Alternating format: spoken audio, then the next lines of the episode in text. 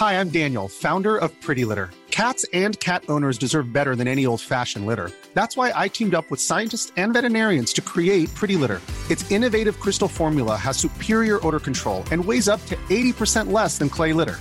Pretty Litter even monitors health by changing colors to help detect early signs of potential illness. It's the world's smartest kitty litter. Go to prettylitter.com and use code ACAST for 20% off your first order and a free cat toy. Terms and conditions apply. See site for details. Bonjour à toutes, bonjour à tous, bienvenue dans 90 minutes info week-end. Toute l'actualité avec euh, les meilleurs débats, c'est ici. Et nos invités qui sont avec nous. Ludovic Toro, bonjour. Bonjour. Ravi de vous accueillir. Georges Fenech est là également. Bonjour. Georges. Et William T. Bonjour. mon cher William. Les informations d'abord avec Clémence Barbier. En Allemagne, des incidents ont éclaté en marge de la manifestation contre l'extension d'une mine de charbon de Lutzera. Des barrières de protection ont été enfoncées selon la police. L'activiste suédoise Greta Thunberg est venue soutenir ces militants écologistes. La police devrait évacuer les derniers manifestants perchés également dans des arbres. L'imam Hassan Iqiyoussen expulsé vers le Maroc par la Belgique où il s'était réfugié en septembre dernier après son expulsion de la France. Fiché S, l'homme de 58 ans est accusé d'avoir tenu des propos incitant à la haine et à la discrimination. Désormais, il ne pourra plus revenir sur le sol européen. L'entourage de Gérald Darmanin évoque une grande victoire contre le séparatisme. Le gardien français Steve Mandanda annonce sa retraite internationale à 37 ans. L'ex-joueur de l'OM a été champion du monde en 2018 et vice-champion en 2022. Il met aussi un terme à sa carrière en équipe de France avec 35 sélections à son compteur. Une annonce qui intervient cinq jours après la retraite internationale de son coéquipier en bleu, Hugo Lloris.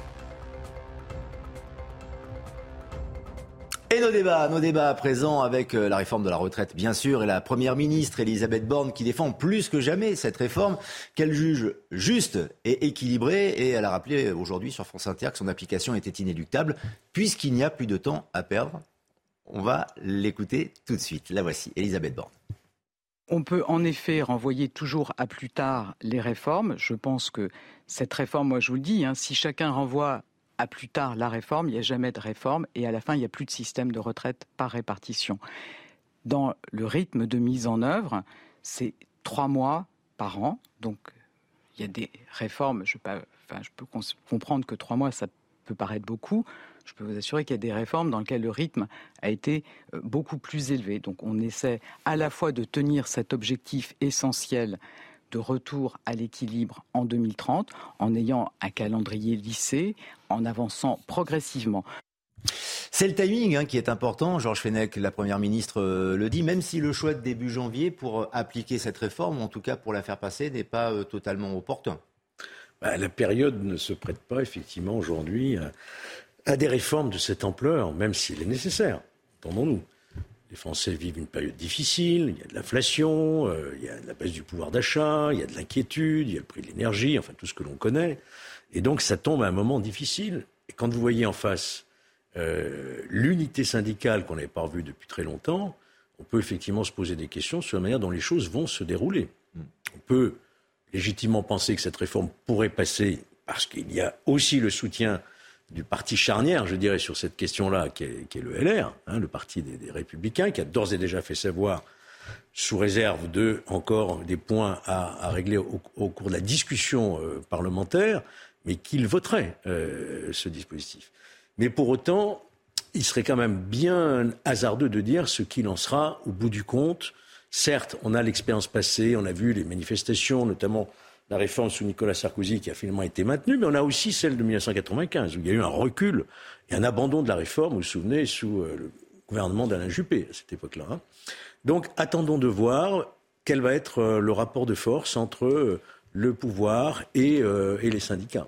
On verra dans quelques instants autour de la mobilisation sociale notamment et de la journée de jeudi si véritablement le gouvernement peut basculer comme ses prédécesseurs autour de la réforme de, la hmm. retraite, s'il peut tenir véritablement. Mais pour rester sur le décortiquage de cette réforme William est-ce qu'il y a vraiment, comme semble le dire la Première ministre Elisabeth Borne, hmm. un compte à rebours pour défendre ce système de la retraite? Ça veut dire que si on ne fait rien, ou si on reste à 62 ans, d'âge légal de départ à la retraite, la France va dans le mur Mais il faut, être précis. Quand on regarde les comptes, le régime général donc des salariés du privé est parfaitement équilibré pour les 20-30 prochaines années.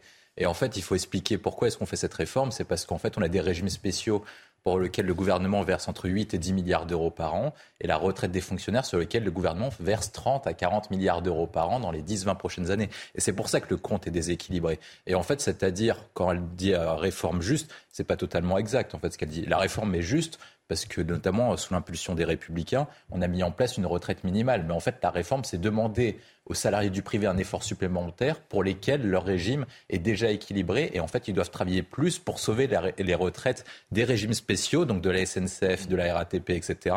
et des fonctionnaires. C'est ça la vérité. Et tant qu'on ne dit pas ce point-là, en fait on est à côté, on ne comprend pas pourquoi est-ce que les, une grande partie des Français est contre cette réforme. Il y a un deuxième point qui est important, c'est pourquoi est-ce que les Français sont plutôt contre cette réforme alors 60% à peu près. 60% alors que c'était beaucoup moins le cas quand Nicolas Sarkozy avait porté la réforme, alors pourtant c'était beaucoup plus dur parce que c'était un changement de paradigme, alors que euh, depuis François Mitterrand.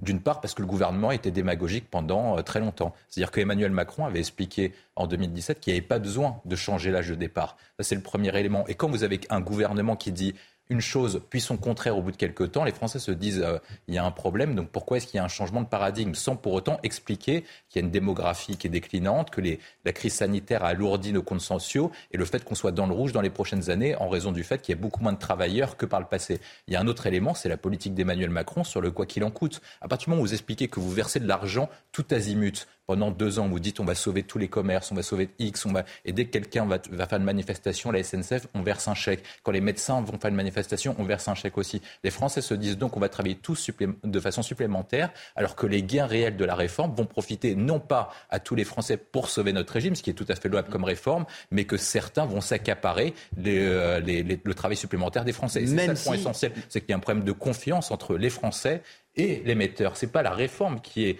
qui est injuste et qui est impopulaire, c'est surtout le gouvernement qui est le mauvais émetteur pour porter cette réforme. Elisabeth Borne dit que cette réforme va épargner les travailleurs les plus modestes de Victor 20% des Français. Je vais, vous... Non, mais c'est de, la, c'est de la com ou c'est, ou c'est réaliste? Oui, mais c'est de la mauvaise com. Je vais vous expliquer pourquoi. Il base en fait euh, cet allongement sur un critère P, la pénibilité. C'est-à-dire que quand on souffre, on va pouvoir partir plus tôt. Mais ils mettent ça sur le dos des médecins du travail. J'ai fait le compte il y a un médecin du travail pour 3740 salariés. Un médecin du travail, donc c'est inapplicable. Et ils ont oublié une chose, il y a aussi les maladies professionnelles. Il y a aussi les accidents de travail les gens. Est-ce que ça va rentrer dedans, oui ou non? C'est ça la problématique. Ils ne pourront pas mettre en place leur retraite sur un système médical en termes du médecin du travail. D'abord, c'est un rapport du Sénat qui date il y a deux mois qui a dit qu'il n'y a plus de médecin du travail. Donc, il faudrait voir avec le ministère de la Santé si vraiment ça peut se faire. Ça ne peut pas se faire. C'est une chose certaine. Maintenant, il y a une chose. Je me rappelle Emmanuel Macron qui disait J'ai changé. Maintenant, je vais écouter les Français, je vais réunir tout le monde. Mais il y a un référendum qu'on peut faire. Mais si tu fais un référendum, la réforme passe pas. Non. Eh ben, et oui, mais attendez, quand vous avez un président de la République qui dit maintenant je ne ferai jamais sans vous, j'ai totalement changé, maintenant j'ai complètement changé les choses. Il suffit qu'un cinquième du Parlement demande ce référendum pour qu'il puisse se faire. Bah là, ça serait un exemple pour M. Macron, qui lui dit hmm. tout le temps qu'il change, d'essayer de voir si les Français sont d'accord. Les Français pourraient comprendre néanmoins, là je me fais un peu l'avocat, non pas du diable, mais d'Elisabeth Borne et du gouvernement, comprendre qu'il y a un effet euh, inéluctable, obligatoire, et même un effet mécanique. C'est ce qu'a dit euh, la Première ministre sur France Inter ce matin. Un effet mécanique incontestable qui nous contraint à appliquer la réforme. Écoutez. En 2005, vous aviez deux, deux actifs pour un retraité. Et je rappelle qu'un système par répartition, ce sont les cotisations mmh. des actifs qui financent les pensions des retraités. En 2005, deux actifs finançaient la retraite, la pension d'un retraité. On est aujourd'hui à 1,7, on sera demain à 1,5. Donc je pense que chacun peut comprendre que s'il y a de moins en moins d'actifs pour financer les retraites, le système est menacé. C'est hmm. inéluctable, Georges C'est inéluctable, mais euh, ce qu'aurait pu aussi euh, dire, peut-être la Première ministre, c'est les raisons pour lesquelles nous en sommes arrivés là. Pourquoi si peu d'actifs pour euh, les retraités? Pourquoi cette évolution démographique? D'une part, parce qu'il y a eu un allongement de la vie, et ça c'est plutôt une bonne nouvelle, mais c'est aussi et surtout, je dirais, parce que nous n'avons pas eu depuis au moins une dizaine d'années de véritable politique de la natalité. Et que nous avons une démographie qui est en recul, puisque je crois que maintenant le taux de fécondité est de 1,8, c'est ça Oui, 1,8 par femme, 1,7, 1,8. Donc on a abandonné notre politique de natalité. vous vous souvenez, le quotient familial sous François Hollande Il y a un caractère d'urgence Parce que non, non, c'est sur 40 ans. Ok, les explications, on peut, on peut essayer de. de sur 40 ans. On, est sur deux générations. Mais là, dans l'immédiat, il faut agir. Mais dans l'immédiat, on est à l'équilibre. C'est le déséquilibre, le corps le dit, viendra dans quelques années. Vous, avez raison. Il faut agir, mais on le sait depuis longtemps. Ça, c'est pas passé de 2,2 à 1,7 les naissances. Ça fait des années que ça décroît. Donc on savait très bien. Et où est la politique familiale c'est ça. Qu'est-ce qu'on a fait depuis dix ans pour inciter les gens à faire plus hein Ils l'ont même coulé la politique. Ils l'ont coulé, eux-mêmes. Ils l'ont mis maintenant par rapport à l'argent que vous touchez. C'est stupide totalement. Ça enlève une certaine population qui ne fera pas peut-être d'enfants. Et l'effet était mécanique. Hein, Mais parce bien que sûr. Sous Nicolas Sarkozy, où il y avait une politique familiale qui était portée à l'époque par Nadine Morano d'ailleurs, et elle était, je crois, à 2,2, 2,3 hein, le taux de... Et c'est tombé en quelques années après la suppression du quotient familial. C'est tombé à 1,8. Mais quelles sont les propositions? Sérieusement. Ils, disent que c'est le problème. Madame Borne l'a dit. Mais qu'est-ce qu'ils proposent c'est affligeant. Bah, il propose. C'est affligeant. Comment faire remonter au-dessus de deux pour assurer bah, la, de tout. C'est pas seulement pour les retraites, c'est pour assurer euh, la survie d'un pays. Comment on fait pour, aller au-dessus de Mais oui, William T. Il propose tout simplement de faire comme les autres pays voisins. C'est ce qui se fait dans les, autres pays européens, nos voisins. Au Japon, on travaille jusqu'à 70 ans. Oui, oui, mais là, là, c'est un autre point. Mais le, le point essentiel, c'est qu'il faut expliquer aux Français alors qu'on leur a menti depuis une quarantaine d'années qu'il faudra travailler plus longtemps. On leur a menti. En 81, Mitterrand fait passer de la retraite de 65 ans à 60 ans. Il ne faut pas oublier sur pourquoi est-ce qu'on met en place ce type de réforme.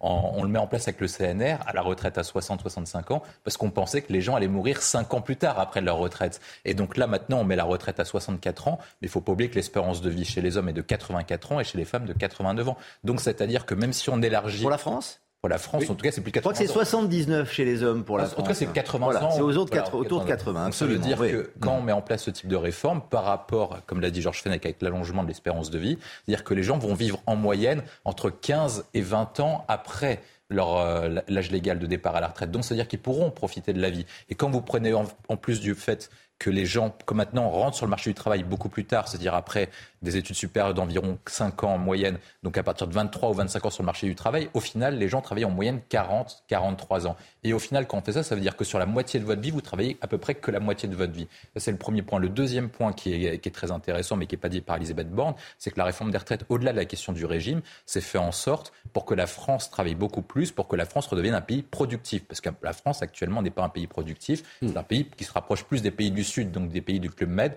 plutôt qu'un pays compétitif comme l'Allemagne ou comme les Pays-Bas. C'est-à-dire que si vous faites la réforme des retraites, techniquement, normalement, si vous mettez une bonne politique d'emploi des seniors, les gens travaillent plus longtemps. Donc, du coup, le PIB par tête augmente. Donc, la richesse produite par habitant augmente. Et par conséquent, vous avez plus d'argent pour euh, mettre de l'argent dans les hôpitaux, sur le système de justice, sur le système de police, etc. Je vais prendre un, un chiffre pour illustrer ça. Si la France avait le même taux d'emploi que l'Allemagne. Actuellement, on sera en excédent budgétaire et on aurait 40 milliards d'euros en plus à mettre sur l'éducation, la police, la justice, la défense. Sur l'espérance de vie en 2022, pour un homme 79 ans, pour une femme 85 ans. On a, on a, prévu, en fait, la projection se fait dans 30 ans, on devrait friser les 90 ans. D'accord? Sauf dans quel état?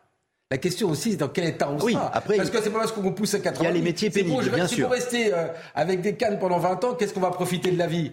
Eh, il faut savoir dans quel. Avec des cannes. Euh... Non, mais attendez, aujourd'hui, excusez-moi, moi je veux bien que l'espérance de vie, on nous maintienne en vie, mais si à la fin, nous ne sommes pas aptes à profiter de la vie, quel intérêt? Voilà, c'est ça là. Maintenant, on nous annonce en effet du 87, du 90 ans dans 30 ans. C'est ça. Mais, super... mais peut-être superfusion. un système de santé qui Superfusion ou, dans, ou, dans un, ou dans un fauteuil. Mmh. Près de 6 Français sur 10, en tout cas, sont prêts à cotiser davantage pour partir plus tôt à la retraite. C'est ce que révèle un sondage IFOP pour le JDD. Et c'est peut-être une piste à étudier. Détail avec Célia Barotte et Jean-Laurent Costantini. Gagner moins, mais partir plus tôt à la retraite ou conserver son pouvoir d'achat et travailler plus longtemps Le dilemme divise les Français. Je préférerais partir plus tôt à la retraite parce que bah, quand on est jeune, là, ça fait peur de se dire qu'à ça se trouve à 70 ans, on sera à la retraite. Euh, non. Ce qui m'intéresse le plus, c'est de partir plus tôt à la retraite. Cotiser plus pour l'instant, c'est trop dur, quoi. C'est trop dur parce que bah, avec l'inflation, déjà en 2023, on ne sait pas comment ça va se passer. Quoi. Personne ne veut gagner moins, c'est faux ça.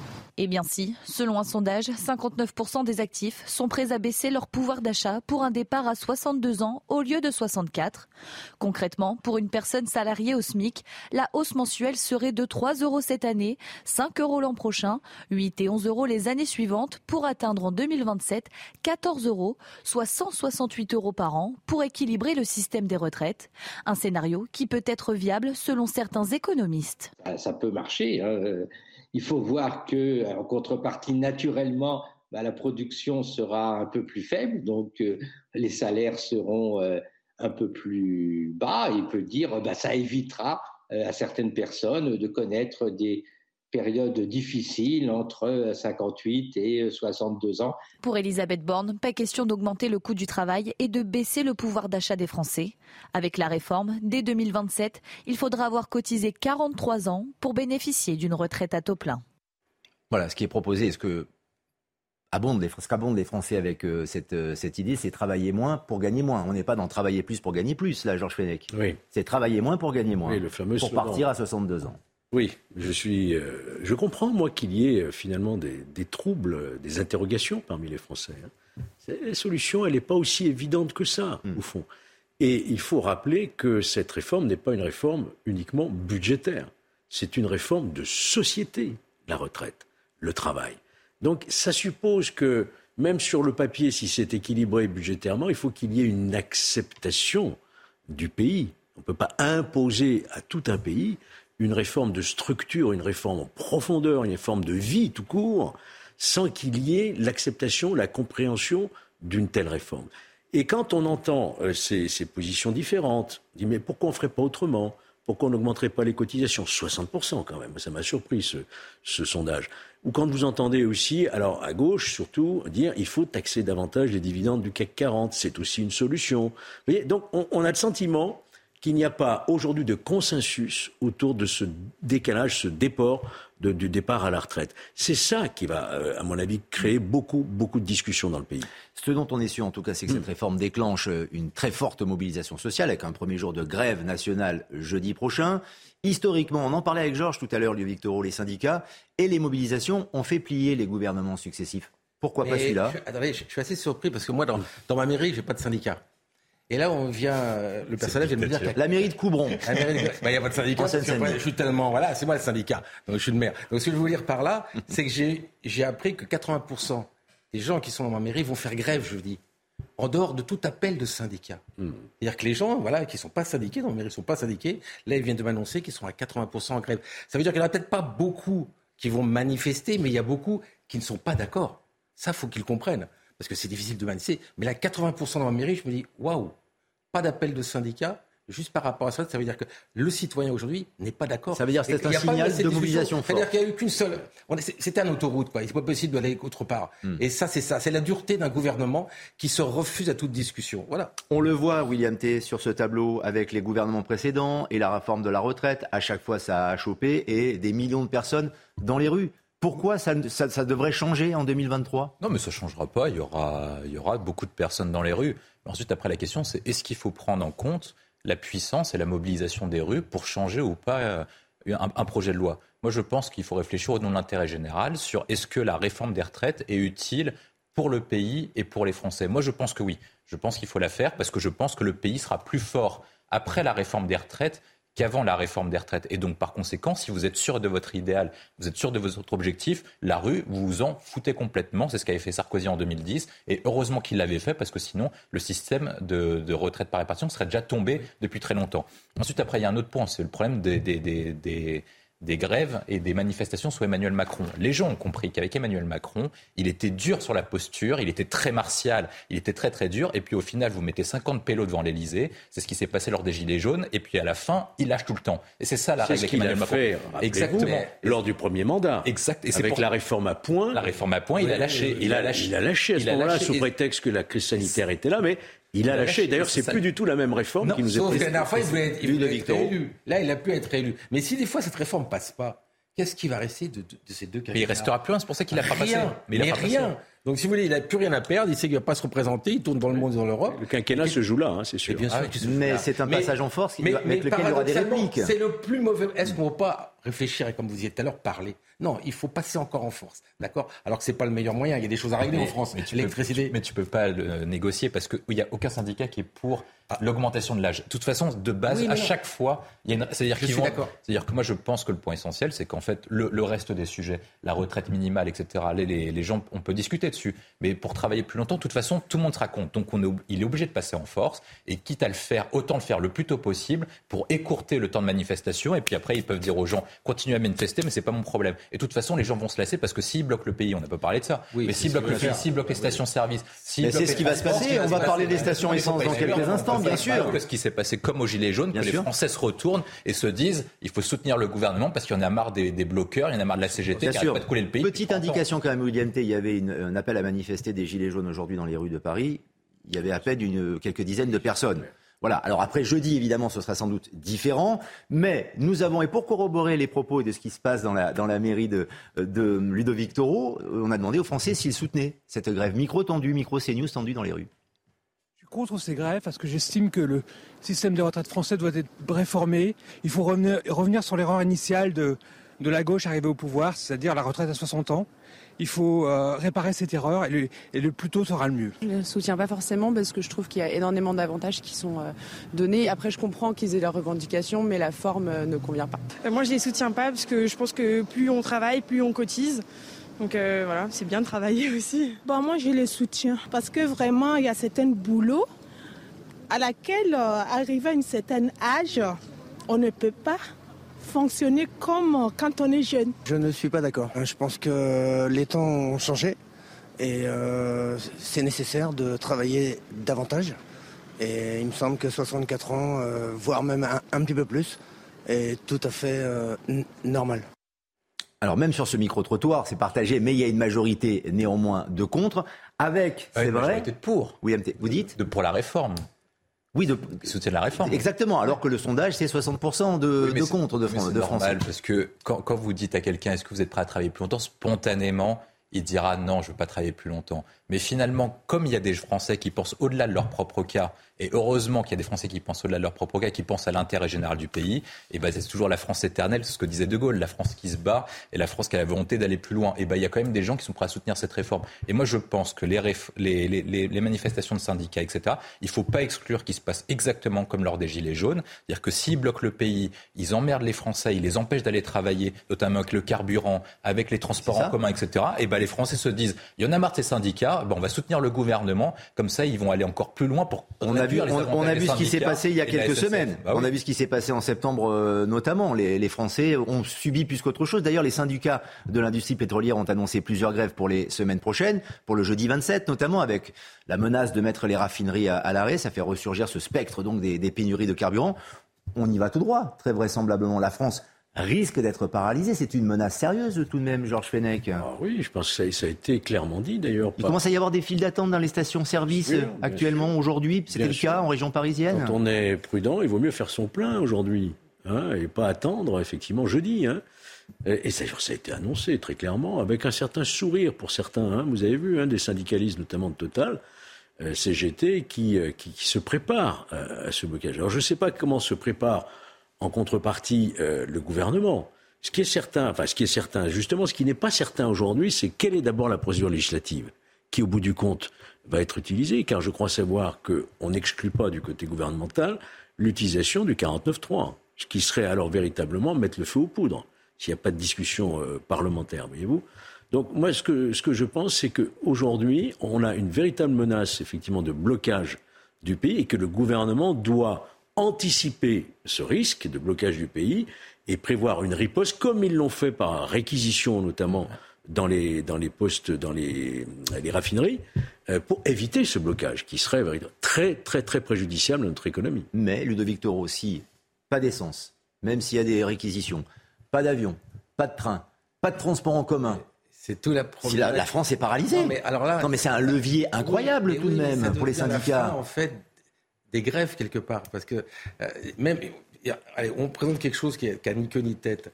Euh, ils vont faire grève, donc ils vont bloquer. À un moment, les Français veulent respirer. Donc c'était la problématique des grèves, en fait. Est-ce que les grèves, maintenant, vont être soutenues, quelle que soit la cause, par rapport aux Français? Parce que c'est vrai que voilà, on va être tous bloqués. Et c'est vrai qu'on est. Moi, je ne confonds pas la grève avec le blocage. Hein. Le droit de grève, on n'y touche pas. mais, bloquer ceux qui veulent travailler, c'est l'extension de la grève, malheureusement. Grève sans blocage n'aboutit pas. Bah oui. vous avez bien vu récemment, en fin de l'année, euh, à la SNCF, ça a été clair. Ils ont obtenu tout ce qu'ils voulaient. Parce qu'ils ont bloqué là. Donc on sait très bien que si ça bloque pas, une grève tout seul avec un bandeau, même chez les médecins, hmm. on n'a rien du tout. Même tout à l'heure quand on fait la grève. On se retrouve dans quelques instants. L'actualité, le point sur l'actualité. D'autres débats à venir également avec nos invités. C'est 90 minutes info sur CNews. À tout de suite. Les débats de 90 minutes info dans quelques instants, mais d'abord un point sur l'actualité avec Clémence Barbier. Plusieurs dizaines de salariés de Decathlon se sont mobilisés ce samedi devant plusieurs magasins en France avant, afin de demander de meilleurs salaires selon un délégué syndical CFDT. Ce jour de mobilisation n'a pas été choisi au hasard puisqu'il s'agit du premier samedi des soldes d'hiver, un jour de grande fréquentation. En Allemagne, des incidents ont éclaté en marge de la manifestation contre l'extension du mine de charbon à Lutzera. Des barrières de protection ont été enfoncées selon la police. L'activiste suédoise Greta Thunberg était venue soutenir ces militants écologistes. À Tunis, des milliers de personnes ont manifesté aujourd'hui contre la concentration des pouvoirs aux mains de Kais Saïd.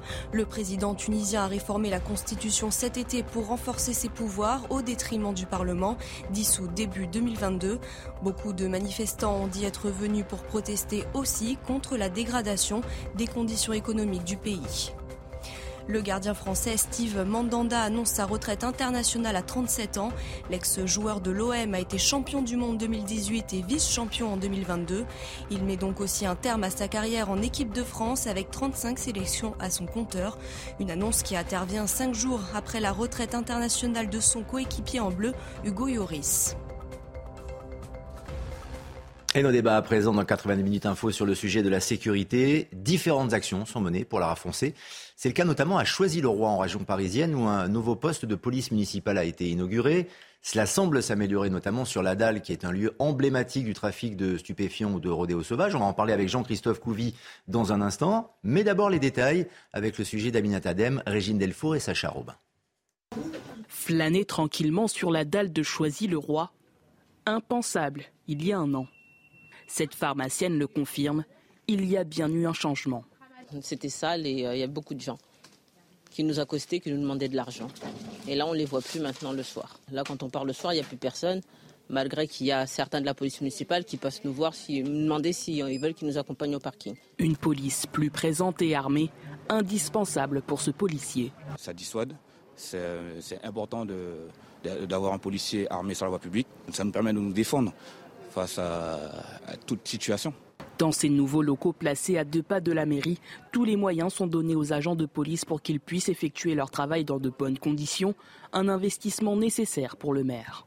Les derniers maires réfractaires à la police municipale, bon, euh, c'est plus par idéologie, et je pense qu'ils ne sont pas assez pragmatiques c'est une obligation aujourd'hui d'avoir une police municipale. Le poste comprend notamment un centre de supervision urbain. Il permet aux opérateurs de surveiller l'espace public en temps réel, un dispositif inédit dans cette ville. Pour l'instant, nous avons une vingtaine de caméras et à terme, dans l'année 2023, on aura 116 caméras opérationnelles. Des portes ouvertes sont organisées ce samedi pour permettre aux choisiens de découvrir le nouveau poste de la police municipale. Et avec nos invités sur le plateau, en duplex, Jean-Christophe Couvi nous a rejoint, secrétaire national Unité SGP. Bonjour Jean-Christophe Couvi, merci d'avoir accepté notre invitation. Vous avez suivi euh, le reportage que l'on vient de, diffuser. Est-ce que c'est un exemple à suivre selon vous en complément de ce que fait la police nationale ou est-ce que la police municipale peut traiter certaines affaires toute seule? Oui, bonjour. Bah, écoutez, en fait, c'est marrant. le, dire, c'est un éternel recommencement. C'est-à-dire qu'à une époque, on avait des, commissariats de quartier. Je me rappelle, euh, on avait des, des, îlotiers. Des policiers qui connaissaient très bien le quartier, qui patrouillaient, qui allaient au, contact de la population, qui allaient au contact euh, bah, des commerçants, qui connaissaient vraiment le secteur, qui faisaient remonter des informations. Et puis petit à petit, on a eu, en parlant d'idéologie, une idéologie où il fallait faire un, un continuum de sécurité. C'est-à-dire qu'on a désengagé l'État petit à petit pour recentrer sur d'autres missions. Et effectivement, on a donné cette part de sécurité de proximité aux maires. Euh, avec la police municipale. Donc ça, c'était notamment avec Nicolas Sarkozy. À l'époque, c'était la, pensée. Voilà, donc qui a mis fin d'ailleurs à la, police de proximité. Donc euh, maintenant, on peut plus s'en passer parce qu'effectivement, on est allé trop tard, trop loin, j'allais dire. Euh, le régalien a reculé. après, ça se passe très bien aussi avec la police nationale. Attention, il n'y a aucun problème. c'est de la coproduction de sécurité. On voit bien que maintenant, l'avenir est là-dedans et on peut plus faire marche arrière. Et parce qu'encore une fois, on a, supprimé 13 000 postes de gardiens de la paix, enfin de policiers euh, notamment euh, dans les dix dernières années. Euh, voilà, donc on peut plus faire. Et on voit qu'il n'y a que l'occupation du terrain qui fait que c'est un cercle vertueux. Et n'en déplaise à la Ligue des droits de l'homme, qui l'autre jour nous a, fait un communiqué de presse en disant que, notamment sur Sevran, la, présence de, police, de la police nationale était anxiogène pour la population. Mais on voit bien que non. On voit bien qu'elle est là et on voit bien aussi, j'allais dire, quand on met des CRS, par exemple, pour pacifier un quartier, comme à la Guillotière ou d'autres quartiers, ben, on voit qu'effectivement, la présence policière, ben, c'est aussi la solution. alors au début, il y a peut-être des, petites frictions, des petits conflits, euh, mais bon, euh, on arrive toujours à s'imposer et puis vous voyez, euh, tout revient dans l'ordre. La police municipale qui a choisi le roi notamment est armée. Est-ce que selon vous, cette police municipale peut se substituer à la police nationale. Je ne dis pas qu'il y a une rivalité, une, concurrence. J'ai bien entendu ce que vous avez dit, une coproduction sur, sur la sécurité. Mais tout de même, ce n'est pas la même formation que les policiers municipaux suivent par rapport aux policiers nationaux. Non, effectivement. Et d'ailleurs, les, policiers municipaux ne demandent pas à avoir les mêmes prérogatives que la police nationale. Hein. Ils savent très bien où ils habitent, ils savent très bien ce qu'ils doivent faire. C'est vraiment la petite délinquance. Euh, c'est occuper encore une fois le terrain, c'est soulager euh, certaines missions de la police nationale. Mais le régalien appartient à l'État. Encore une fois, euh, la police nationale est là pour mener des enquêtes, pour mener des enquêtes judiciaires, pour régler tous les trafics de drogue. Et on voit bien que la police municipale, et elle a raison d'être armée, je le dis encore une fois, parce que depuis 2015, on a changé de logiciel. Alors à tous les maires réfractaires qui en font des idéologies, encore une fois, mettez-vous à la place du personnel, parce que dans, le dos, on a, on a floqué police, que ce soit police municipale, nationale, gendarmerie, peu importe. Quand on a un terroriste, depuis 2015. Pour lui, ça représente l'État et ça représente euh, et ça représente la police. Euh, c'est voilà, en 2015, il y a une, une, policière municipale qui a été qui a été assassinée euh, par, par un terroriste. Donc on voit bien que maintenant, effectivement, nos collègues parce qu'on est aussi en contact avec les policiers municipaux, nous le disent. Nous, on a besoin d'avoir des armements intermédiaires. On a besoin aussi d'avoir un armement ben, individuel, comme un, pistolet, et parce que c'est aussi leur, sécurité à eux qui mettent en jeu quand euh, ils sont dans les rues. Très intéressant, euh, le rôle de la police municipale et ses prérogatives. Nous avons un maire sur le plateau, Jean-Christophe Couvis, c'est Ludovic Toro, le maire de, de Coubron. Quel est votre sentiment par rapport à la police municipale, armée notamment Armée. J'enlève pas un mot des propos de Jean-Christophe Couvet. Quand les gens nous disent que la police, ça rend anxieux les gens. Mais non, ça rend anxieux les malfaiteurs. pas les gens. Les gens, ils demandent plus de police, ils demandent plus de présence. Qu'est-ce que c'est que cette histoire? Maintenant, je vais vous dire une chose. La grosse problématique, le travail, euh, le maire et les, chefs de la police municipale, d'accord? Donc, on travaille régulièrement avec la police nationale. Et bien heureusement, d'ailleurs, parce que c'est une, une police locale. Mais néanmoins, Combien nous donne d'argent en plus pour assurer cela, l'État? Pas un centime. Pas un centime en plus pour régler ça. Les dotations globales de fonctionnement ont encore diminué, mais on lui donne de plus en plus de charges. Voilà. Moi, je vais vous donner un exemple. Je devais avoir une vidéo protection dans ma ville. C'était promis par l'État. Ils viennent de me dire, je suis désolé, on met de l'argent sur les Jeux Olympiques. Vous la voulez celle-là? Ben la voilà. Voilà où on en est aujourd'hui. Maintenant, je vous dis, nous, on est prêts, maire, à gérer notre police. C'est ce qu'on fait. Mais donnez-lui les moyens. C'est-à-dire qu'évidemment qu'on va travailler la police, mais on n'a pas un centime en plus. C'est-à-dire que moi, je ne peux avoir que trois policiers municipaux. Parce que vu ma dotation globale de fonctionnement, c'est impossible. Pour, combien d'habitants? Quelle est la population de Coubron? 5 000. 5 000 et trois policiers, oui, trois policiers municipaux seulement? Oui, une dotation globale de fonctionnement. Qui sont armés? Oui, oui.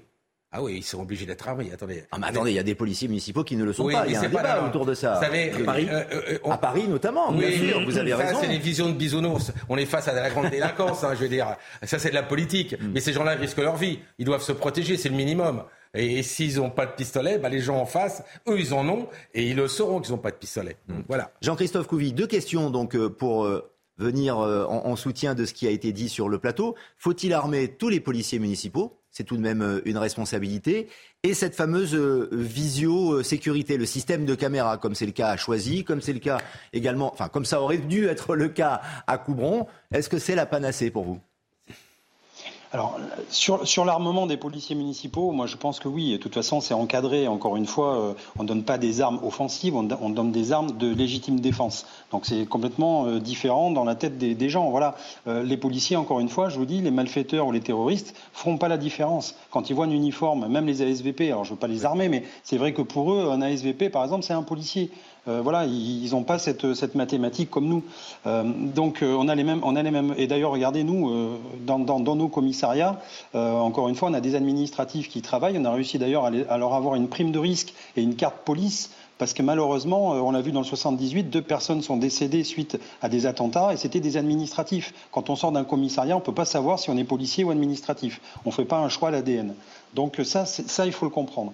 Après, sur la vidéoprotection, on voit très bien que la vidéoprotection, déjà, ça, sert à travailler en amont, c'est-à-dire que quelque part, on surveille ce qui se passe, on peut intervenir tout de suite dans l'instant. Ça se fait aussi beaucoup à Nice, par exemple, où c'est très quadrillé, euh, mais on, se rend compte que, euh, dès lors qu'on on, repère quelque chose d'un peu louche et qui sort de l'ordinaire, on envoie des patrouilles. Donc on est vraiment, euh, j'allais dire, très opérationnel, et ça, c'est important. Et après, surtout, quand il y a des, faits qui sont, qui sont passés, grâce à la on peut retracer et aider une enquête et ainsi de suite. On peut intervenir tout de suite et même monter des dispositifs pour interpeller les individus. Donc vous voyez, c'est un outil moderne. Il faut qu'on, travaille avec ça. Il faut qu'on ait, pareil, il y a les drones aussi. Il va falloir qu'on, sur certaines missions, qu'on exploite un petit peu cette utilisation. Voilà, la technologie avance et il faut qu'on sert de cette technologie. N'oublions pas que la délinquance a toujours, c'est un peu comme le dopage, un temps d'avance sur la police et j'allais dire sur la justice. Et c'est sans doute pour cette raison, et je vous poserai la question dans quelques instants, Jean-Christophe Couvi, mais je voudrais avoir l'avis de Georges Fenech, c'est sans doute aussi pour cette raison que de plus en plus la population se mobilise contre euh, les dealers, contre l'insécurité. Ça a été le cas euh, cette semaine, on, l'a beaucoup suivi sur CNews à Marseille, dans une cité, dans une résidence des, quartiers nord, où la population fait le guet et empêche les dealers de s'installer dans les, entrées des, des bâtiments. Non mais cela veut dire que là aussi, la population se substitue à la police, parce que la police ne peut pas être partout, Georges Fenech. Normal. C'est pas normal, bien sûr. On est bien d'accord. Ben oui. C'est pas normal et ça présente des risques considérables pour les citoyens. Il faut quand même. Euh, d'abord, je voudrais faire, si vous me permettez, Jean-Christophe Couvi a parlé d'une policière municipale qui a été euh, tuée à Montrouge. Moi, j'aime bien rappeler toujours son nom. C'était Clarissa Jean-Philippe, qui a été abattue par euh, Amédi Koulibaly, qui était le, le terroriste de l'hypercachère. C'est pour vous dire effectivement l'exposition aujourd'hui euh, des policiers municipaux. Il faut avoir quelques idées claires en tête. La police municipale, c'est quoi en France? C'est à peu près 24 000 policiers municipaux. La police nationale, gendarmerie, tout confondu, c'est 224 000 à peu près. Ce qui veut dire qu'un policier, entre guillemets, général, sur 10 en France, est un policier municipal. Et donc, Jean-Christophe Couvier a eu raison de rappeler que sous Nicolas Sarkozy, depuis Nicolas Sarkozy, et même aujourd'hui, on peut dire, avec euh, la loi Toureau-Fauvert qu'on habite souvent ici, est passé à une philosophie de coproduction de la sécurité. C'est-à-dire que vous avez les policiers, les gendarmes, les municipaux, et il faut aussi rappeler tout le secteur de la surveillance privée, qui prend de plus en plus d'importance. Il y a à peu près 180 000 aujourd'hui, je crois, agents de la, sécurité privée. Mais pour autant, ce que les téléspectateurs doivent bien euh, avoir en tête, c'est que si on est passé, comme on dit, à une coproduction, une complémentarité. Pour autant, les policiers municipaux n'ont pas de pouvoir de police judiciaire. Ils sont simplement agents de police judiciaire adjoints, c'est-à-dire qu'ils ne peuvent même pas vous demander votre carte d'identité, ils ne peuvent pas vous placer en garde à vue. Il faut bien comprendre ça. La police municipale, c'est le code des communes. Elle dépend du maire. Elle est là pour assurer la tranquillité, euh, le respect des arrêtés du maire. Je pense qu'il faut aller beaucoup plus loin on a un vivier, là, effectivement, d'une police municipale qui, à mon avis, devrait être armée partout et non pas au seul bon vouloir d'un maire, parce que finalement, ça crée un déséquilibre, une rupture d'égalité. Suivant que vous habitez en telle ou telle commune, vous êtes mieux protégé ou pas. Il faudrait que tous les policiers municipaux aient un statut sur le plan national avec une formation, j'insiste beaucoup là-dessus, une formation et un équipement, voyez-vous, mais pas uniquement d'armes de défense, des armes létales. Souvenez-vous, à Nice, ce sont des policiers municipaux qui ont arrêté la tuerie du terroriste de Nice. Donc vous voyez que c'est un sujet complexe. Je sais que les syndicats de police municipale avec lesquels j'ai quelques contacts aujourd'hui vont monter de plus en plus au créneau pour réclamer plus de pouvoir, effectivement. Et moi, je soutiendrai cette démarche. D'ailleurs, ce que vous dites est fort juste, parce que maintenant, quand un policier municipal veut aller dans une ville, il regarde si le maire a autorisé ou pas le port d'armes. Les PM vont maintenant dans des mairies où on a le port d'armes pour se défendre. C'est-à-dire qu'ils vont lâcher les mairies où c'est de la, vision bisounours, c'est pour aller dans, la réalité. Et donc ils choisissent un poste où le maire a décidé d'armer euh, ses policiers municipaux. Hum. Jean-Christophe Couvi, alors on a débattu, et c'est sans doute un débat qui restera ouvert encore pendant très longtemps autour de d'armer les, policiers municipaux, mais sur le fait que la population prenne à bras le corps sa propre sécurité. C'est un sujet que, sur lequel vous vous êtes penché, bien sûr, notamment avec l'exemple de, de Marseille. Est-ce que finalement ça ne vous fait pas, en tant que policier, mal au cœur que ce soit les, les habitants d'une résidence ou d'une cité qui soient obligés d'assurer leur propre sécurité bah, bien sûr que oui. Euh, c'est-à-dire que nous, quelque part, on culpabilise aussi parce qu'on se dit on donne tout le maximum, on fait tout ce qu'on peut en tant que policier justement pour éviter ça. Et on voit bien qu'à la fin, euh, bah, les, gens ne, trouvent pas leur compte. Alors moi, ce qu'on souligne tout le temps, c'est la dichotomie entre le verbatim politique et les lois qui sont votées. C'est-à-dire que d'un côté, quand on entend les hommes politiques, ils ont compris le message, ils vont faire ce qu'il faut, vous inquiétez pas. Alors je je, pas balayé large, mais on a eu droit au Karcher jusqu'à euh, récemment. Euh, voilà, vous inquiétez pas, tout va être fait. Et puis quand on arrive pour faire voter des lois, on voit quand même que les lois ne sont pas euh, euh, si sévères que ça, puisque euh, effectivement, on permet des aménagements de peine, on permet beaucoup de choses. Donc en fait, le citoyen, lui, se dit, mais moi, on me sort des chiffres, on me sort des statistiques, on me dit qu'on a plus 2,2% cette année euh. Des fois, on en fait moins 1,6%. Ça, ils s'en fichent. Eux, ce qu'ils voient, c'est qu'à la fin, quand ils ouvrent leurs portes le matin pour les bosser, ben, en bas de chez eux, ils voient des gamins qui dealent, euh, les caves qui sont squattées avec des canapés pourris, miteux, et, qui entravent, j'allais dire, tous les escaliers, et ainsi de suite. Et je veux dire, tout un quartier comme ça qui est en, qui est en déshérence. Et donc ça, les gens ne supportent plus. Et ils défendent quelque part leur passe-droit et ils défendent aussi leur habitation. Mais c'est encore une fois à l'État et aux municipalités de faire. On le voit bien. Sauf qu'il faut peut-être avouer, peut-être qu'à un moment donné, on est un peu dépassé. Et donc les gens le comprennent. Et donc je vous dis, c'est cette dichotomie entre le politique, sa communication et la réalité des faits. Et les gens, eux, vivent dans la réalité et non pas que dans les médias et dans les, dans les, dans les statistiques. Voilà, il est évident de mettre, euh, mettre un policier derrière chaque habitant, derrière chaque Français, c'est évidemment totalement euh, impossible. Euh, c'est très réaliste. Pour clore ce, ce débat, William T, il y a une image, moi, qui m'a beaucoup choqué, ce qui veut dire quand même que l'insécurité ou les agresseurs ou les fauteurs de troubles ont une forme d'impunité, c'est à Villeparisis avec cette scène d'enlèvement. Vous l'avez vu cette image J'aimerais vous la remontrer et, qu'on puisse la, revoir euh, ensemble. Voilà, ça a été filmé par euh, un voisin euh, qui, était juste là.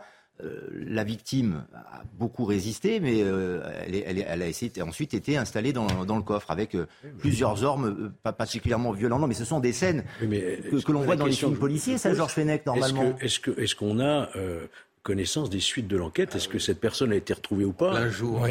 Non, mais tout, ça, tout, ça, tout ça pour dire, William T, et après je, hum. conclurai avec euh, Jean-Christophe Couvi, tout ça pour dire que la violence est partout, euh, à chaque coin de rue désormais. Oui, non, mais on, a, on arrive à une société de plus en plus violente et surtout, les actes sont de plus en plus radicaux. Ça veut dire que vous n'êtes plus avec des personnes qui s'insultent uniquement mm. dans un coin de la rue parce qu'ils n'arrivent pas à remplir leur, leur véhicule dans une station essence. Ils en viennent directement aux mains, si ce n'est par cas à l'arme blanche, etc. Voire plus parfois quand ils ont des, armes à feu, ils sont armés dans les cas de deal et avec les images que vous montrez. Moi, je pense que ça montre quelque chose pour faire le lien entre tous les débats. Euh, même avec la question des retraites. C'est-à-dire que l'État français est devenu obèse sur le plan social et très faible sur le plan régalien. C'est-à-dire que les principales budgets et les principales dépenses qu'on met, c'est uniquement pour faire du social. Et on voit bien que ça traduit l'échec idéologique d'une pensée depuis 1980 et l'échec de la pensée 68 arde. Ça vient d'une logique qui était, si par la, la, criminalité est en lien avec les origines sociales, et si vous êtes pauvre globalement, c'est à peu près la culture de l'excuse qu'on a mis en place. C'est-à-dire que dans certains quartiers, on a dit il ne faut pas armer la police, il ne faut pas mettre beaucoup plus de présence policière, parce que la police est une présence, c'est une micro-agression pour eux, ça insulte les habitants. Et final, on remarque bien que finalement, on est en train de changer complètement de logique et il faut imaginer sur quelle logique on doit partir. Moi, je pense que la police nationale doit se concentrer sur les missions essentielles de l'État et les grands objectifs qu'on a. Lutte contre le trafic de drogue, lutte contre les grandes enquêtes, etc. Et que la police municipale est là en complément pour soulager la police municipale d'une partie de la question de la présence, parce que la police nationale ne peut pas faire de la présence policière partout, et ça pose une question du coup qui est essentielle.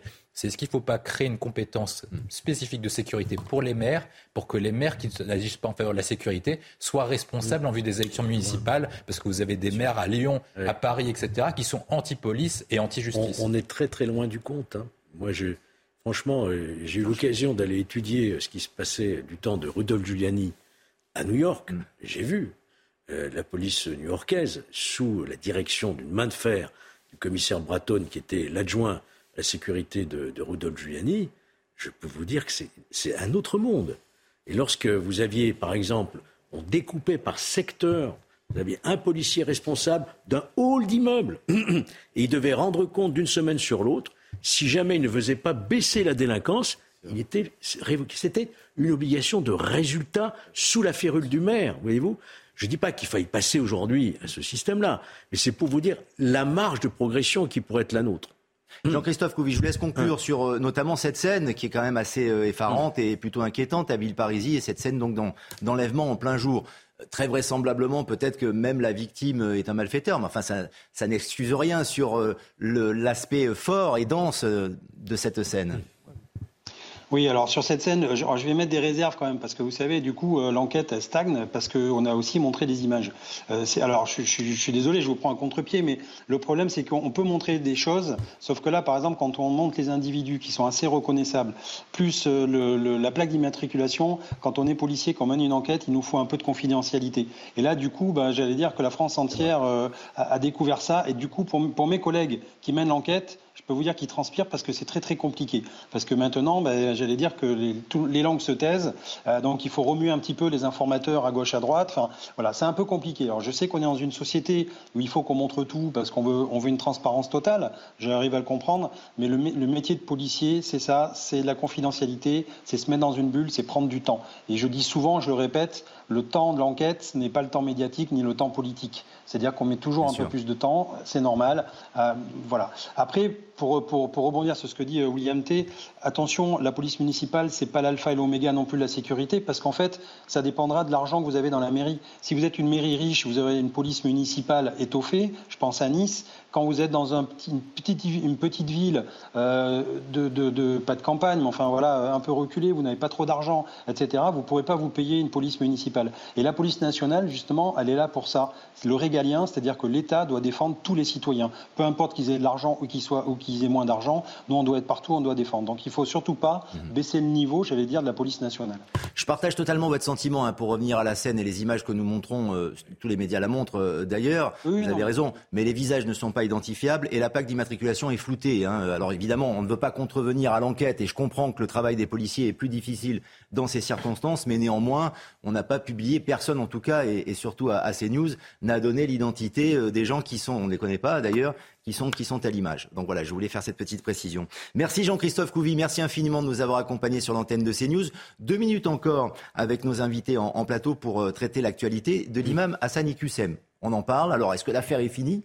Il a été expulsé vers le Maroc par la Belgique, où il avait été arrêté en septembre dernier, après avoir quitté la France qui avait pris des mesures pour l'expulser. Euh, notamment pour propos incitant à, la haine et à la discrimination. Est-ce que c'est une victoire, William T, un succès du gouvernement français aussi, de Gérald Darmanin, qui est à l'origine tout de même de, cette demande d'expulsion bah. même si c'est la Belgique. Allez, on va, on va essayer d'être nuancé. C'est positif parce qu'il a réussi en fait à expulser, c'est le premier point. Mais par contre, ça démontre quand même l'impuissance de l'État en termes euh, de politique migratoire. C'est-à-dire qu'on est obligé de passer par la Belgique pour expulser un imam et ça démontre en fait toutes les failles qu'on a et tout le carcan administratif et législatif, voire même de traités européens qui nous empêchent de traiter et redevenir euh, maître de notre politique migratoire. Premièrement, en fait, avec le Maroc, l'Algérie et la Tunisie, on a des accords bilatéraux qui les conduisent notamment à avoir beaucoup de laissés-passer consulaires et beaucoup de, titres de séjour qui les permettent de venir en France assez facilement. Et nous, ça nous empêche par conséquent de les expulser assez, facilement. Deuxième point, ça montre aussi qu'on a du mal en termes d'OQTF. Quand vous avez moins de 10% des OQTF qui sont exécutés, c'est qu'il y a un véritable problème. Troisième point que je vois essentiel, c'est on voit bien que notamment la France est, main, et main liée vis-à-vis de la politique migratoire parce qu'on voit que la CEDH, les différents traités internationaux et les juges nous empêchent d'agir librement sur la question de la politique migratoire et qu'on est obligé de passer par un passe-passe pour enfin l'expulser alors que normalement quelqu'un comme ça n'aurait jamais dû être en France. Que va-t-il se passer pour lui? On ne, sait, on ne sait pas évidemment. Mais que peut-il se passer, Georges Fenech, pour lui au Maroc maintenant, à Casablanca? Euh, D'abord, euh, euh, je m'interroge. On manque d'informations. Hmm. Comment se fait-il que les Belges ont obtenu oui. du Maroc ce que nous, nous n'avons pas réussi à obtenir Très juste. Non, mais on aimerait bien le savoir. La ministre belge ne nous a pas dit dans quelles circonstances ils sont Pourquoi le Maroc a changé d'avis? Pourquoi le, Maroc s'y opposé dans un premier temps a, changé d'avis C'est déjà la, question. Après, sur le sort lui-même euh, de l'imam Kouissen, euh, vous avez entendu et lu comme moi sans doute ce qu'a dit son avocate, c'est que maintenant, elle va euh, demander, elle attend la décision au fond du tribunal administratif de Paris. Pour le faire revenir en France. Parce qu'elle dit, je la cite, ça a été jugé en référé. Il est né en France. cette expulsion est un déracinement pour lui. Ce n'est pas un retour, c'est un exil. Sa vie et vous, et vous, savez est totalement désarticulée. Vous savez pourquoi, là, si on reprend et on conclut là-dessus. en termes de philosophie et d'idéologie, c'est qu'en France, depuis ces quatre dernières décennies, on considère que l'immigration est un droit et non pas une faveur. À partir du moment où vous dites c'est un droit, vous faites valoir des droits. Ça ne devrait pas être le cas. On marque une pause et on se retrouve dans 90 minutes info pour la troisième et dernière partie de notre émission. A tout de suite.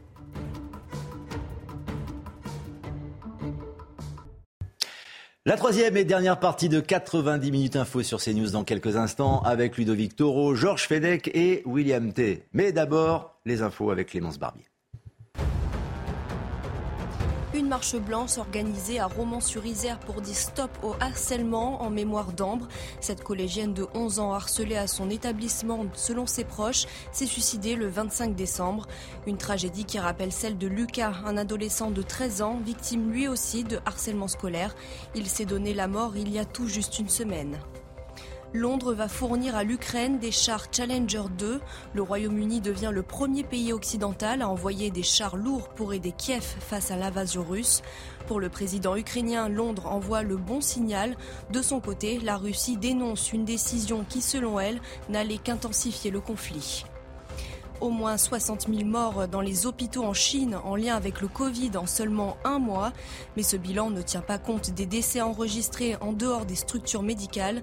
Ce mercredi, les autorités sanitaires chinoises avaient estimé qu'il n'était pas nécessaire de s'attarder dans l'immédiat sur le nombre précis de décès liés au Covid.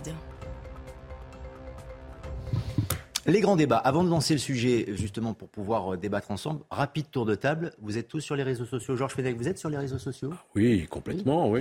Twitter, Instagram. Parfait. Ludovic Toro oui. Également sur les, les, réseaux sociaux. Vous avez succombé à ça, Ludovic Toro Ah oui, on, A, on a tous notre téléphone, on était sur les réseaux. William T également. Ah ouais, moi j'ai tout. Moi j'ai YouTube, TikTok, Instagram, Facebook, j'ai tout mis. Vous faites partie de la génération TokTok peut-être? Ah oui, oui. Ah bah oui, parce que la jeune génération, sous l'influence des réseaux sociaux, c'est grave. Selon un sondage IFOP, un jeune sur trois estime que les réseaux sociaux sont des sources d'informations fiables.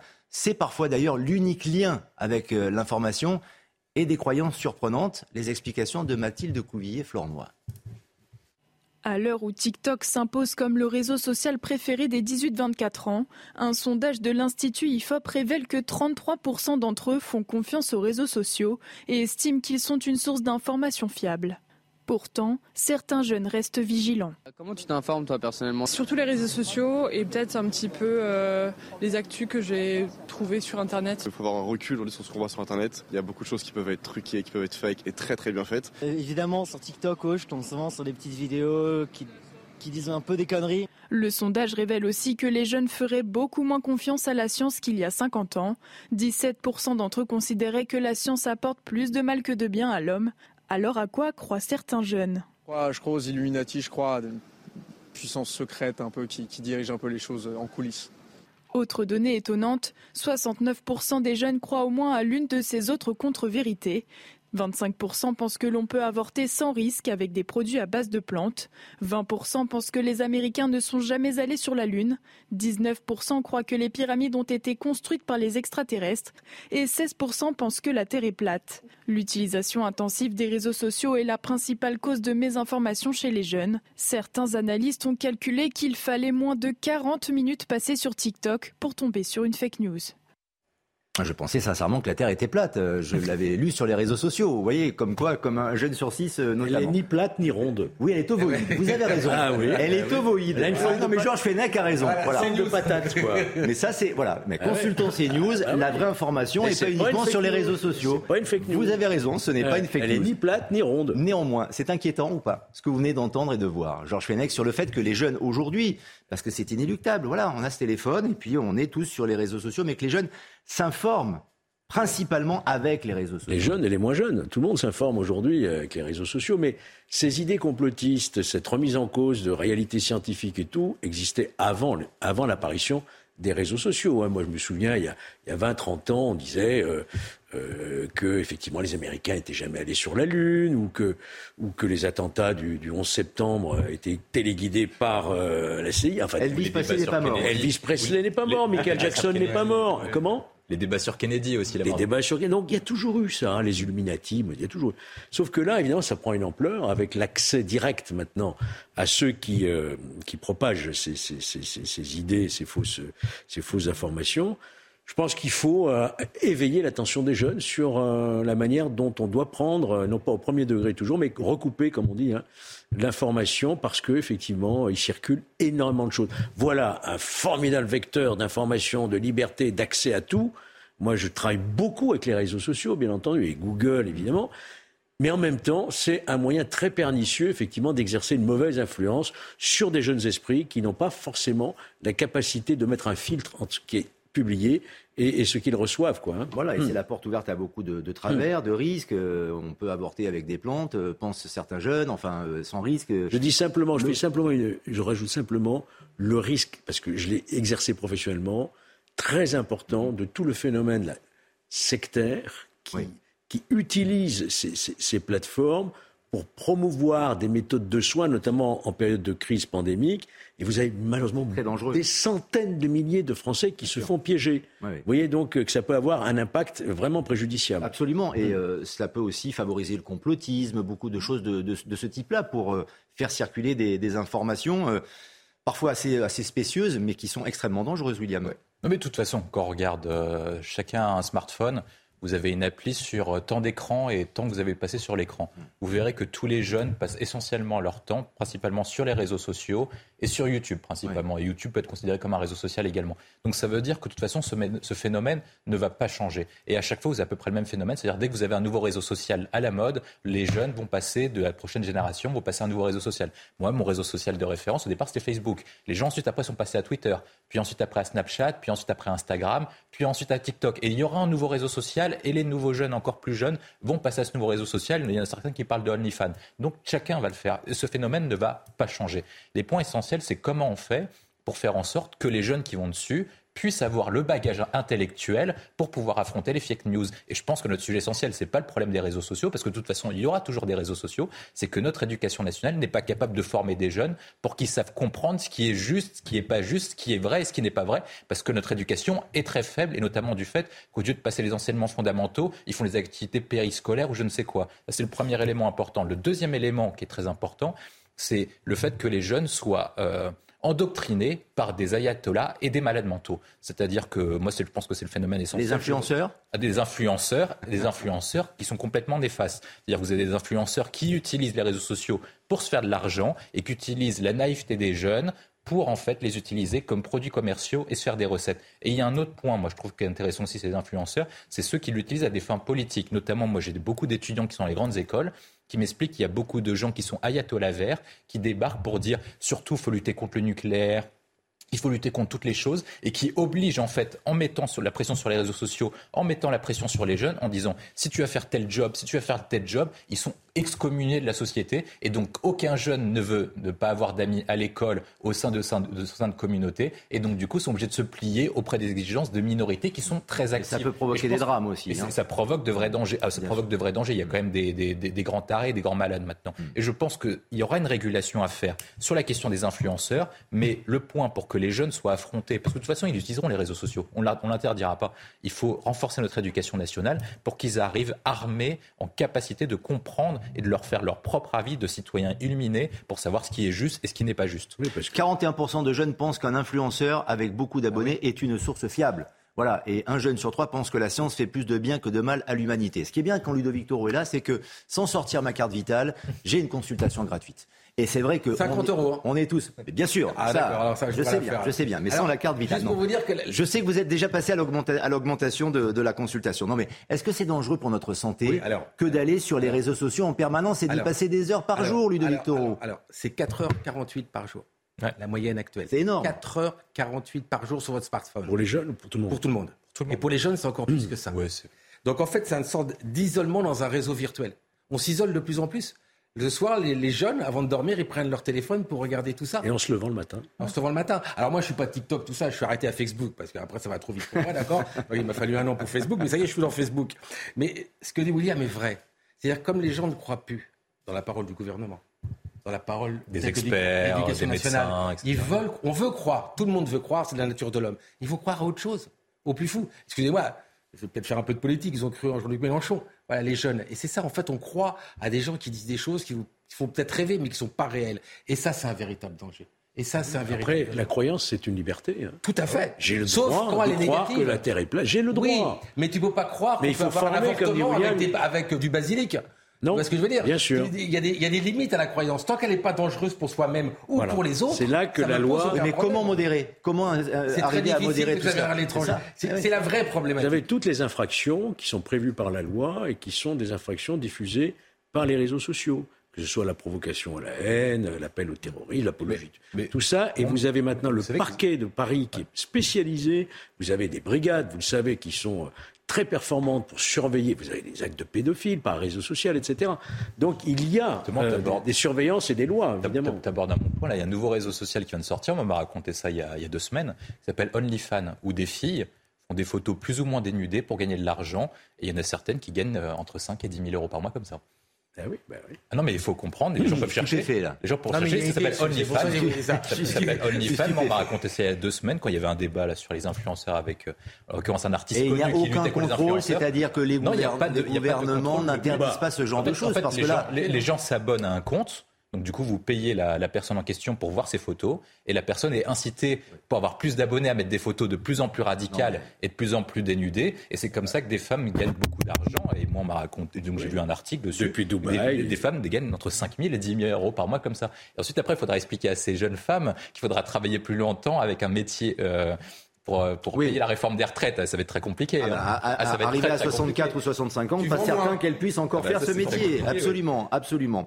Euh, autre sujet euh, dont j'aimerais vous, vous parler, et là cela concerne directement les, les agriculteurs et les producteurs en, en France avec une, une opération d'arrachage de pommiers en France pour réclamer une hausse du prix de vente de 20 centimes par kilo parce que les producteurs français de pommes n'en peuvent plus. Ils préfèrent détruire les arbres plutôt que de vendre à perte. Exemple dans la Sarthe avec le reportage de Jean-Michel Decaze.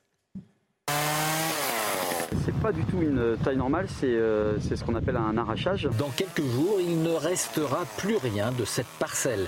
Les pommiers vont être arrachés sur 4 hectares car le prix de vente des fruits est trop bas. Pour l'instant, on coupe les parcelles qui sont euh, plus rentables, hein, euh, donc les vieilles parcelles avec euh, euh, ces parcelles qui ont été plantées dans les années 80 et 90 qui sont plus rentables. Et euh, bah, j'espère que euh, on vendra nos fruits mieux dans quelques mois pour euh, ne pas couper le reste du verger. Les arboriculteurs réclament à la grande distribution 20 centimes de plus au kilo. Après les sécheresses, les gelées, les augmentations des emballages, du transport ou de l'électricité, les exploitations vendent sous les coûts de production. Moi, ma facture en 2023 en électricité va passer de 180 000 à 400 000 euros. Ça faisait 4 ans qu'on avait les mêmes prix de vente, euh, donc jusque-là ça se passait bien, mais aujourd'hui avec toutes ces hausses de charges, il faut absolument qu'ils nous écoutent, qu'ils nous entendent et qu'ils nous aident à passer euh, ce cap d'inflation euh, très fort. En allant déposer les bois des pommiers devant les grandes surfaces, les exploitants veulent faire pression sur les distributeurs. En 25 ans, la production française de pommes a baissé de 50%. Si les prix restent trop bas, certains vergers risquent de disparaître dès la fin de l'année. On puisse surtout détruire son outil de travail, Ludovic Toro, c'est insensé. Sauf si l'outil de travail ne rapporte pas et vous coûte plus cher. Mais c'est le cas. C'est le cas aujourd'hui. Alors, c'est- les pommes, on mange à peu près 18 kilos de pommes chacun par an. Euh, Est-ce que c'est bien de manger des pommes Oui, il comme faut manger Jacques des Chirac pommes. Alors c'est pommes, banane, orange, dans l'ordre de, de- de ce qu'on consomme. D'accord. Mais cette production Chirac diminue. en mangeait beaucoup. Hein. Oui, oui. Pardon? Jacques Chirac en Oui, oui, c'est ça. Manger des pommes, absolument. Il a, il a beaucoup dit manger des pommes. Ça évite Oui. de prendre trop de sucre et des choses comme ça. Néanmoins, c'est sûr qu'il y a un problème.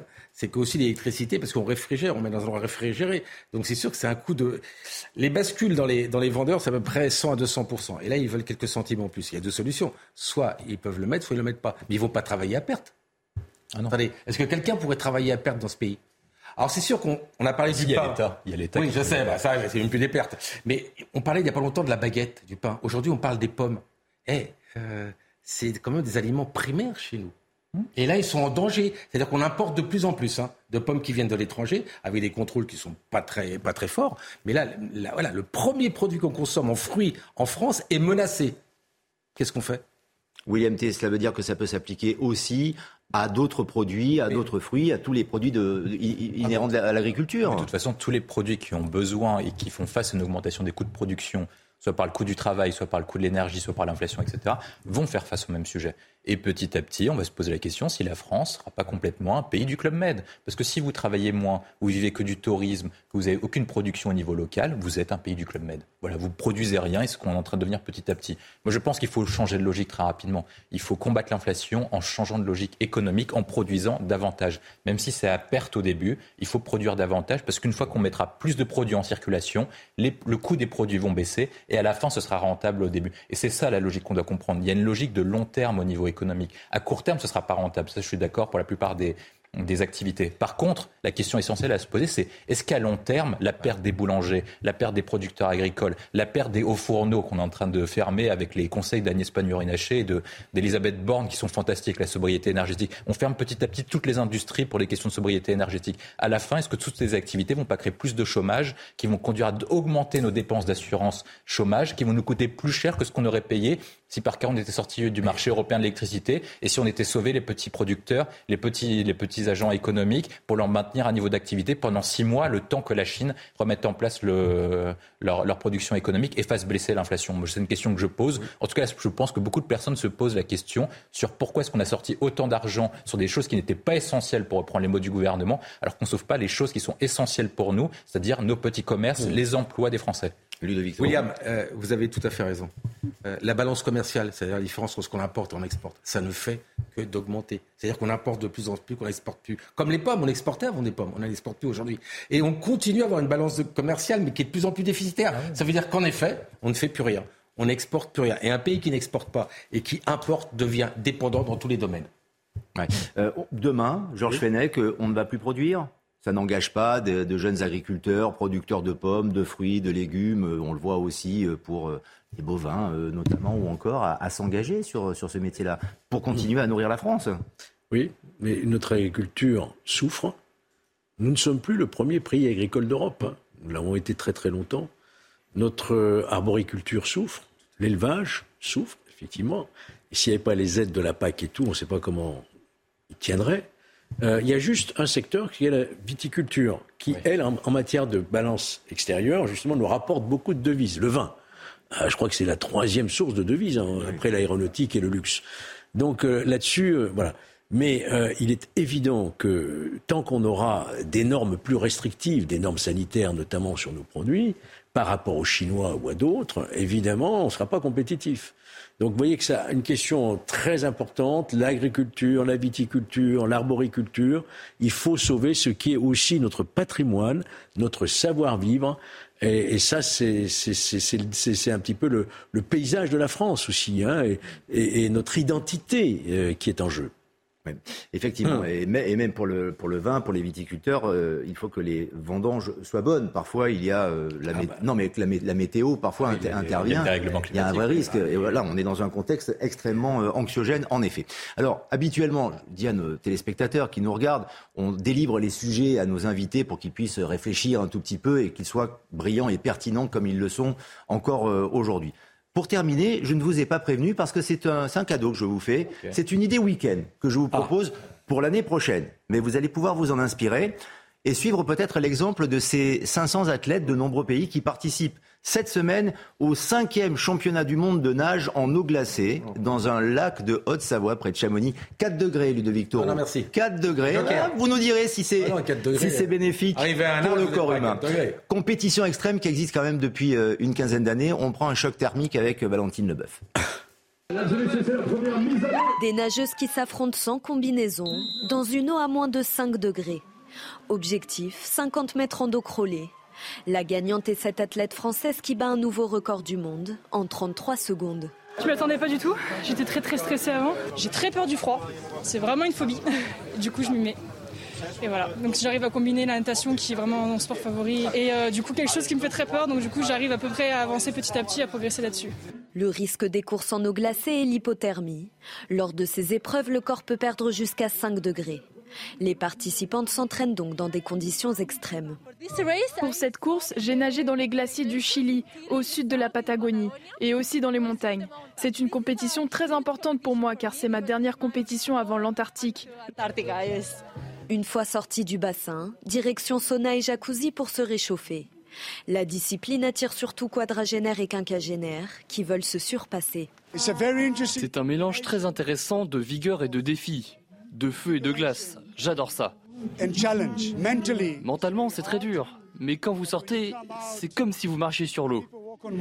Plus de 40 nations sont représentées pour ces premiers championnats du monde en France, qui se tiendront jusqu'à demain. Très très bon pour la santé, docteur Taureau. Mais non, mais c'est pour le rythme idée. cardiaque inspiré Mais des non. Scandinaves. Mais de toute façon, comme on n'aura plus l'électricité, nous les maires, pour chauffer les piscines, bah voilà, ils ont trouvé. Vous allez tous se réchauffer. Du moins 4, du, du moins 2, ça va être super. C'est bien pour le corps humain quand même. je sais pas, moi j'ai fait une fois. de descendre à 4 degrés comme ça pour Alors, essayer de se oui, non, réchauffer. c'est vrai qu'on y a, y a une, comment dire, on traite les gens par le froid sur les douleurs Ouais, oui, articulaires. Ça, bien sûr, vrai. Bah, à l'INSEP, on fait ça régulièrement. Voilà, pourquoi pas. Mais enfin, euh, tous les jours dans du moins 2, moins 3, je sais pas. Non, là c'est une fois par an. Ah, alors c'est possible. Et je vous inscris tous les trois pour l'année prochaine. Ah oui, oui. Non, mais vous avez, êtes aussi, alors. Vous avez un peu de... Ah, mais Vous évidemment, évidemment. Moi, je suis le coach, je vous entraîne. Ah non, non, et vous, vous plongerez en maillot de bain. On fait une course relais, on a chacun notre tour. Pourquoi pas La course relais, dans quelques instants, on va passer le relais d'ailleurs à Elliot Deval pour Punchline. Vous pouvez revoir cette émission magnifique sur cnews.fr. Et merci à nos invités et à demain pour 90 minutes info.